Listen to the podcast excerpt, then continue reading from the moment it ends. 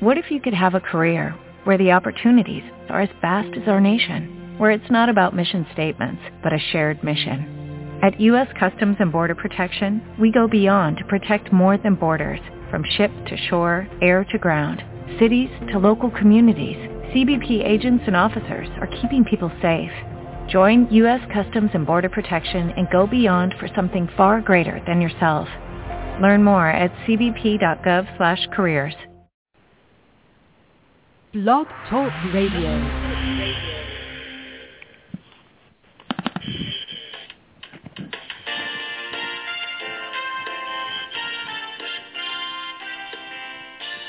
Good evening and welcome to the Coffee Klatch.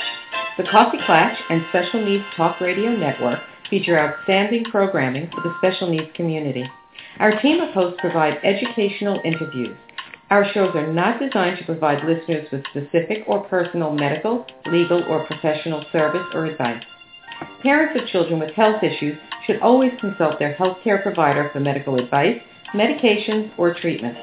Any show discussing rights and law for special needs children and special education are presented as general information and not legal advice. Special Needs Coffee Klatch Limited does not promote any host or guest's individual practice, programs, treatments, or products. We thank you for joining us and are proud to provide excellence in broadcasting for the special needs community. And now, on to the interview.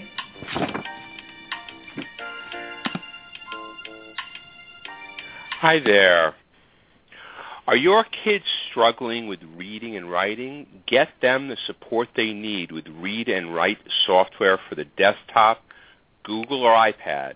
These proven software solutions help those with reading and writing difficulties, learning disabilities, or English language learners. Read and Write Gold text-to-speech software provides tools for reading, writing, studying, and research for students while they work within the common applications they use every day.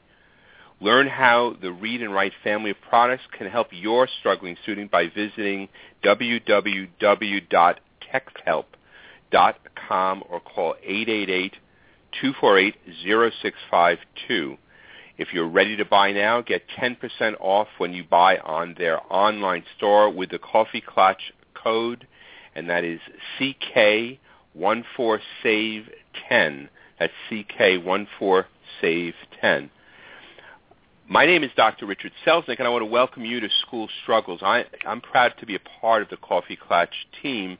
On School Struggles, we talk about a range of topics, including learning disabilities, dyslexia, special education, ADHD, and a whole host of other interesting topics that affect your child.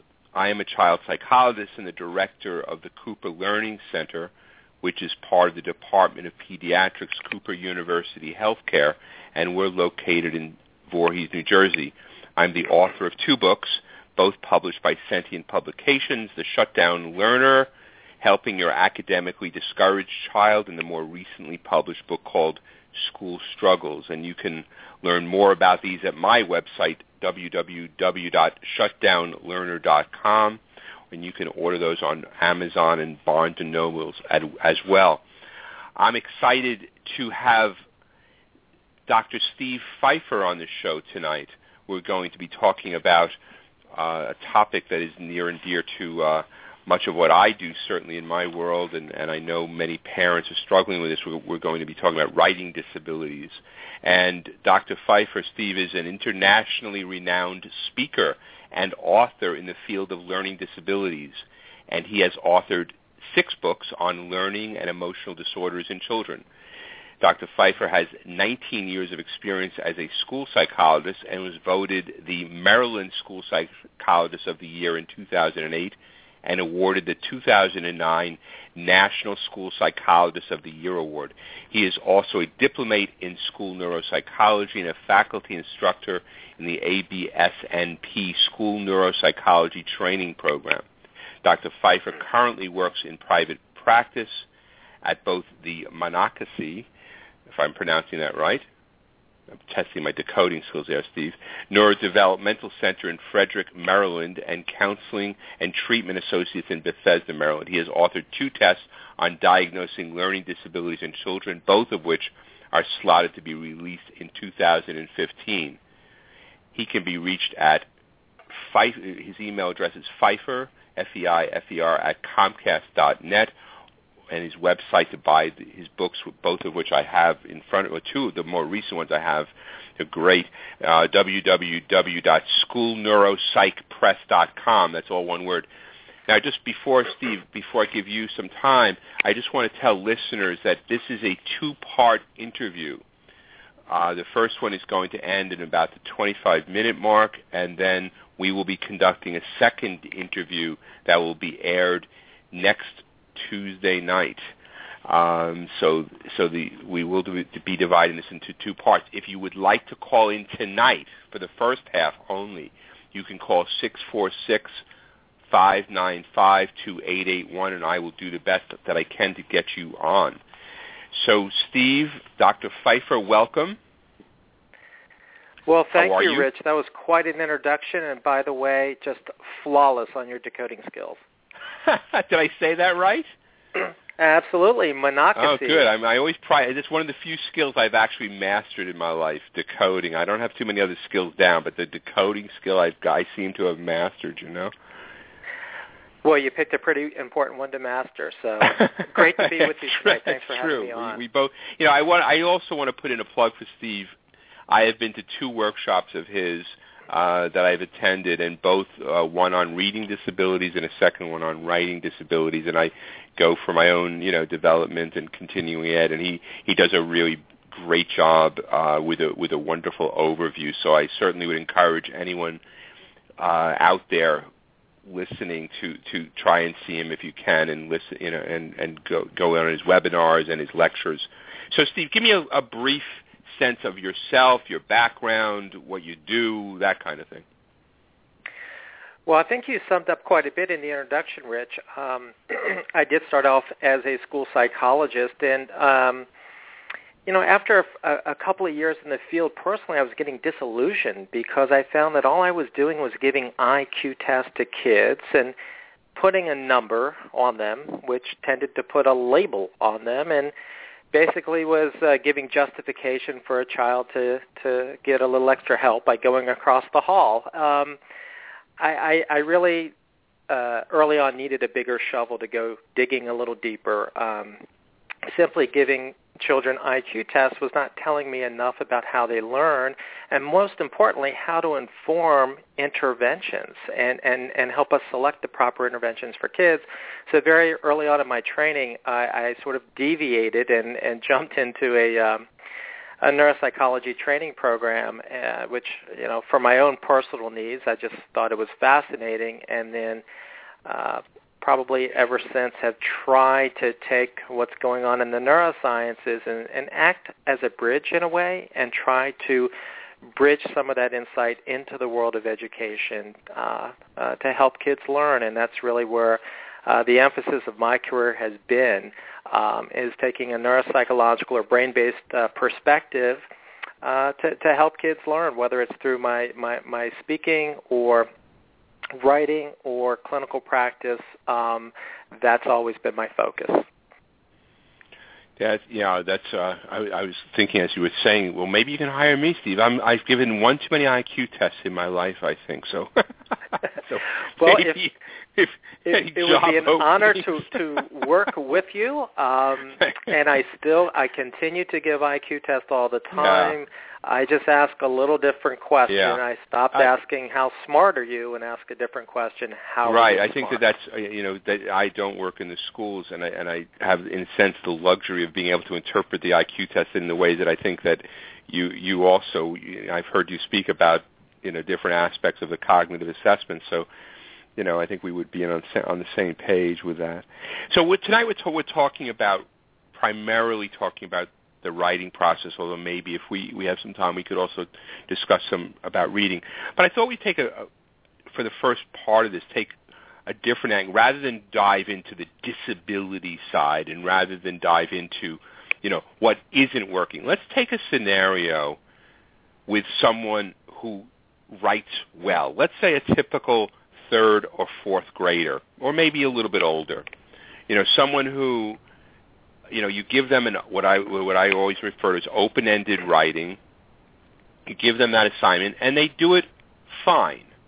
Everything's working. What what, what are the elements that work positively for someone who is who doesn't have a writing disability? Yeah, it's a really good question um, because writing is, is very complex. Number one, and number two, there are different genres of writing, um, and some some kids could be good at one genre and not so good at another.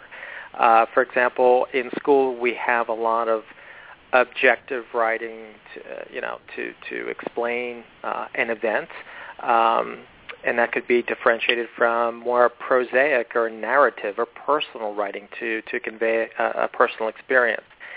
If there's one central um, skill, no matter what the genre is, um, it's something we call uh, executive functioning skill, in my opinion. And executive functioning is a nice, big, fancy word that at the end of the day, I think really uh, is about how you self-organize verbal information for the purpose of putting it down on paper. I mean, we all have a lot of thoughts swimming around in our heads. How do we capture those thoughts and coherently deliver them on paper so someone reading them can get a good grasp uh, of, of not just what, we're thinking, but also and what we're intending to communicate, but in a way that abides by conventional standards of, of, of, of the English language. So it is relatively complex. If you had to pin me down and say, well, what's the one skill that good writers seem to have, I'd say it's good executive functioning. Yeah, I would totally agree with you. Excuse me, and I and I think that you know, in, as you could appreciate, and I know that you know in your practice, you, you know, you try to translate this data to parents so that they understand it. You know, and I and I find trying to explain, you know, the executive function. I was doing it this morning to to a parent uh, about her young boy, and you know, sort of explaining it as almost like a fuel line or a battery that was low in this particular child, and that he didn't have much to draw upon then to do that writing process that's being asked of him. Is that one way that you might or how how do you explain it to parents? Is that in line with what you how you do it? Yeah, I might I might need to uh steal that phrase if you don't mind down the road. I've, I've got I've got them all copyrighted. You better be careful there, pal. okay. Be careful. Uh, well, yeah. I know I know where to find your book, so they might be in there as well. um, but I think so. I think we I think we throw these terms out these fancy psychological terms like executive functioning. Mm-hmm. And I've always said if someone says, my kid has an executive functioning issue, you know, the natural response should be, you know, they're not telling you anything. What kind? It's such a broad-based mm-hmm. type of construct. What exactly are you talking about? And, um, you know, in the world of writing, it, you know, it, it affects different academic skills in different ways, but in the world of writing, it's really, you know, the strategies that we're going to use to self-organize that information because we're going to deliver this in a certain manner. And that manner is going to be pretty slow. Paper and pencil uh, uh, transcription is a slow way to deliver our thoughts. It's not like speaking. I'm probably going a mile a minute right now, but writing is slow, it's deliberate, and uh, it is complex. And it's you know at the end of the day how you know it, how effectively how how well organized is the information to deliver on paper. If if parents were not to be let's just say they were to get their almost standard psychological that a special education team, child study team, whatever it may be, would would they be help them to guide them as to where they would be looking in the report. So, for example, I know that when I start to see scores are below, let's say, 8 on the active working memory section of the psychological portion of the test, that to me starts to feel like, uh-oh, we've got some potential executive function problems here. Is that would how? Can you comment on that? Yeah, I think that's kind of where we start. Um, oftentimes, what you, what parents will see, and I think this is frustrating for for everyone involved, is the testing that we we do is we give it an achievement test of written mm-hmm. language, and um, there's many of them out there. and you might come back and you might use a metric like the student scored 85 in their writing, or the student scored a third on a third grade level in their writing. Or at the end of the day, basically you're saying this is where they scored in their writing, and maybe they're below grade level. And everyone will look around and say, yeah, we kind of knew that going in, but why are they below? That that's our central question.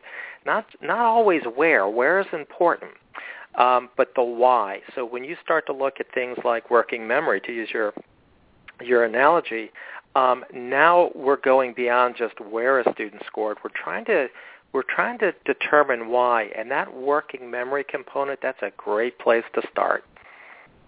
And is that it strikes me too that it's one of the reasons I know that the schools will I hear over and over, well, they're giving OT. They're giving occupational therapy to address writing. Now, hear me if anyone is an occupational therapist out there. I greatly value what you do. I'm not criticizing occupational therapy when I say what I'm going to say, but I think that that's one level of addressing the writing problem, and it doesn't necessarily get at these issues that you're talking about. Well, the first thing we talk about with intervention, is it a true intervention or is it an accommodation? Um, now, occupational therapy, I think, is a wonderful type of intervention to help with the motoric end of writing for mm-hmm. the kids. Right. Um, and, and we talk about in our book about three types of different uh, written language disorders, and one of them is just struggles with the motoric end manipulating a pencil.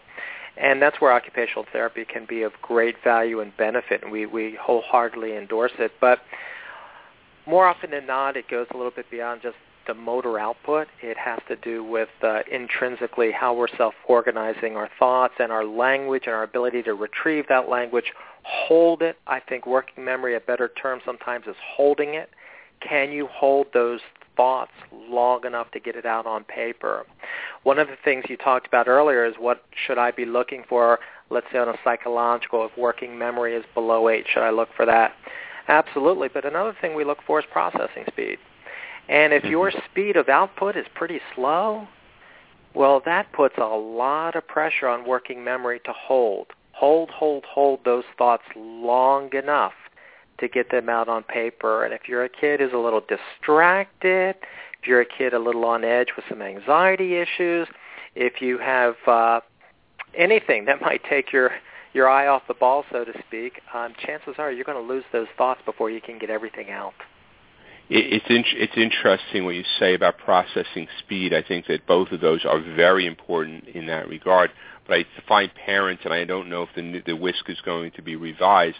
I really hope they change the name of processing speed, in part because I find parents coming in and saying, well, you know, I see that he's got a processing deficit. He doesn't take in information very well. And I'm like, well, yeah, but on this particular test, processing speed is assessing their paper and pencil processing speed, their ability to kind of use, you know, to process visual information with it, with their pencil and, and translating.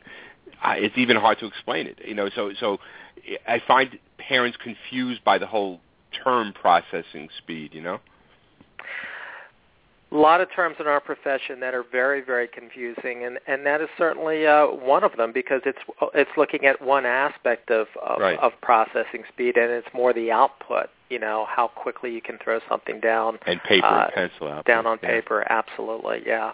You know, I, I'm already feeling the, the pressure of the clock going down in terms of uh, of our talk. So I want to really emphasize. I think you have a great model in in in your in your book, and and Steve's book is called The Neuropsychology of Written Language Disorders. is a great text, and the model I find it very helpful because I find people, uh, you know, coming in and asking about dysgraphia, and it has helped me to think in terms of these three different categories. So in the in the say eight minutes we have left here, apparently, Steve, um, what can you allow? You you started with the go through the three different models of dysgraphia for us, so that people out there can really understand it in very basic terms. Sure, and we can do it in far less than eight minutes. Um, so what we what we talk about, we tried to pull together a lot of research in neuropsychology and education, and just kind of plainly say, um, you know, there's three basic breakdowns in the writing process, and when I talk to uh, to uh, psychologists and educational diagnosticians, I try to say if you just say someone has a learning disability, it's not, it's too broad. It's not specific enough. If you say if they have a learning disability in writing, okay, we call that a dysgraphia. But let's take it a step farther. What type? We talk about three subtypes. The first is called graphomotor dysgraphia, and if you don't like that term, don't use it. Say basket number one. But that's basically kids, and we've talked about this earlier, who have difficulty with the motor output response, manipulating a pencil. Uh, an occupational therapist would have uh, uh, great impact here. But what else would have impact oh, here? So let me just hold, hold on, Steve. So, mm-hmm. so I just want to make sure that so this is number one. We'll call it basket number one, the graphomotor. So this is more. I just want to to what I to punctuate. So in a sense, this is fundamentally a fine motor problem. Is that correct? Yes. Yes and um, uh, you know these are the kids who, who are, are struggling to manipulate that pencil, so they're going very very slow, and therefore it needs more of a motor-based intervention, such as an occupational right. therapist. And and that particular child may not, which I know you're going to get to in a second, they may not have other things such as a reading disability or a broader-based learning disability, right? They just it's more like an isolated form of of a of a writing problem. That that is correct. There's no they don't necessarily have a, a dyslexia or other type of language-based learning disabilities. It's okay. more on the motor side. And some have argued, Rich, that because we don't teach handwriting anymore in our schools, and if you look at the Common Core curriculum, nowhere within the writing core does it say here's how yeah. you teach writing. Some have argued that we're grooming kids in this direction because we no longer teach them the proper strokes to make. Right, right. There's a lot of that going on with, in a lot of different areas. uh, I think. The yeah. second subtype we talk about of, of writing uh, issues, okay, here's another one of those fancy psychological mm-hmm. terms, dyslexic dysgraphias. And the dyslexic dysgraphias are a big fancy term that says you've got spelling issues. Really what your core problem is, is you're dyslexic. You struggle with reading.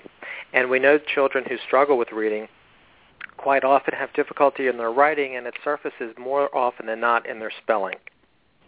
And within the dyslexic dysgraphias, we have different styles or breakdowns of, of spelling miscues. I mean, some kids who really struggle to decode, the most common type of dyslexia, for example, fourth grade kid reading at a first grade level because they can't decode. They can't mechanically crash through the words. Well, guess what? They, they, they spell uh, in that fashion as well. They leave sounds out when they spell, just like right. they leave sounds out when they read. And so they also, be, ha- yeah. Mm-hmm. Sorry, I'm sorry. Sorry, go ahead. So that would be our first, you know, kind of uh, example of a dyslexic dysgraphia, the kids who aren't uh, spelling properly because they're omitting sounds. Now, those kids, beside the omitting of sounds, they, my impression is that they also have tremendous difficulty with writing of sentences. Is that also part of the dyslexia dysgraphics? Exactly, for a number of reasons. Um, a lot of these guys, and I'll just pick one, um, you know, kids recognize, look, I don't spell very well. So you have a tendency to only select words that are in your wheelhouse, that you're comfortable spelling. And you select words from a very truncated list, and quite naturally your sentence structure is pretty it's pretty vanilla and it's pretty simplistic because you don't want to go out of your comfort zone because of your spelling issues. Right, right. So it sort of has, a, in a sense, a self-limiting aspect to it. Mm-hmm. Yeah, and, and we talk about a couple of other different, uh, within the world of dyslexic dysgraphias, something called surface dysgraphia. Again, it's a spelling issue, but these are the kids who sound out everything fine. That, that That's not an issue. They Every sound you hear, they can represent in their spelling. The problem is really the English language. The problem is that in this language, among our 44 phonemes, uh, we have uh, uh, one out of every four words that's phonologically irregular. Rich, I cannot explain why knock starts with the letter K or why onion doesn't start with the letter U. Um, right. We have a lot of words like yacht or debt or laugh that the only way we can spell those words correctly is we have to visualize them in the mind's eye. And uh, these are the kids who lack that ability to visualize what these words are. You don't know that a G is in laugh unless you've seen it before, and you have to draw right. upon that visual spatial representation.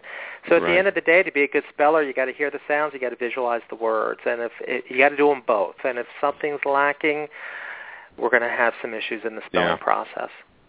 Now, was that is there was that the third type, or is there one more coming? There is one more coming. So I'm still talking about within the world of dyslexic dysgraphias. That was our second subtype just spelling issues. Some kids more difficulty with the sound. Some kids can't visualize the words, and then some kids can't do both. The third subtype and final subtype of dysgraphias are not kids with motor output problems, not kids with spelling issues. This is uh, really the most common type of written language issue we see, and it's something we call executive dysgraphias. These are the kids, this is what's the most common complaint from teachers and parents is my child just doesn't give me much on paper.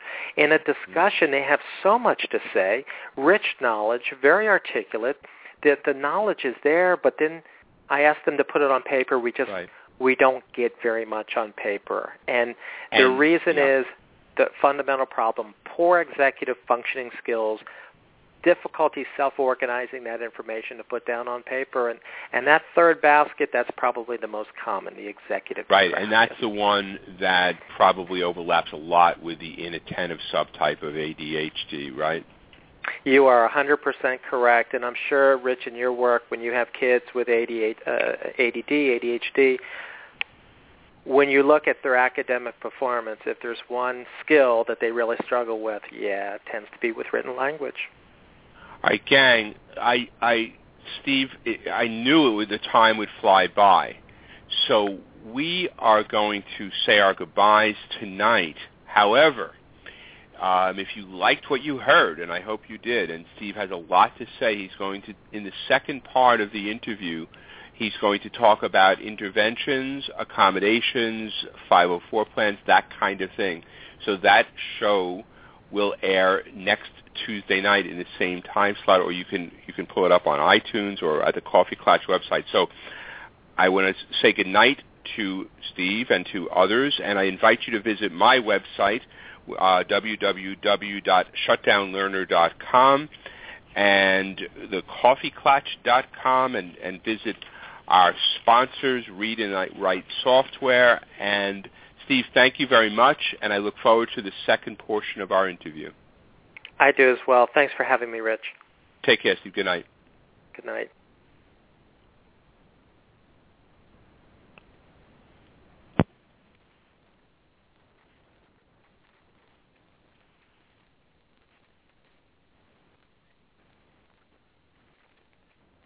Step into the world of power, loyalty, and luck. I'm gonna make him an offer he can't refuse. With family, cannolis, and spins mean everything. Now, you wanna get mixed up in the family business. Introducing The Godfather at ChumbaCasino.com. Test your luck in the shadowy world of The Godfather slot. Someday, I will call upon you to do a service for me. Play The Godfather now at ChumbaCasino.com. Welcome to the family. VGW Group. No purchase necessary. Void where prohibited by law. See terms and conditions. 18 plus. With Lucky Land Slots, you can get lucky just about anywhere. Dearly beloved, we are gathered here today to... Has anyone seen the bride and groom? Sorry, sorry, we're here. We were getting lucky in the limo and we lost track of time. No, Lucky Land Casino. With cash prizes that add up quicker than a guest registry. In that case, I pronounce you lucky. Play for free at LuckyLandSlots.com. Daily bonuses are waiting. No purchase necessary. Void where prohibited by law. 18 plus. Terms and conditions apply. See website for details.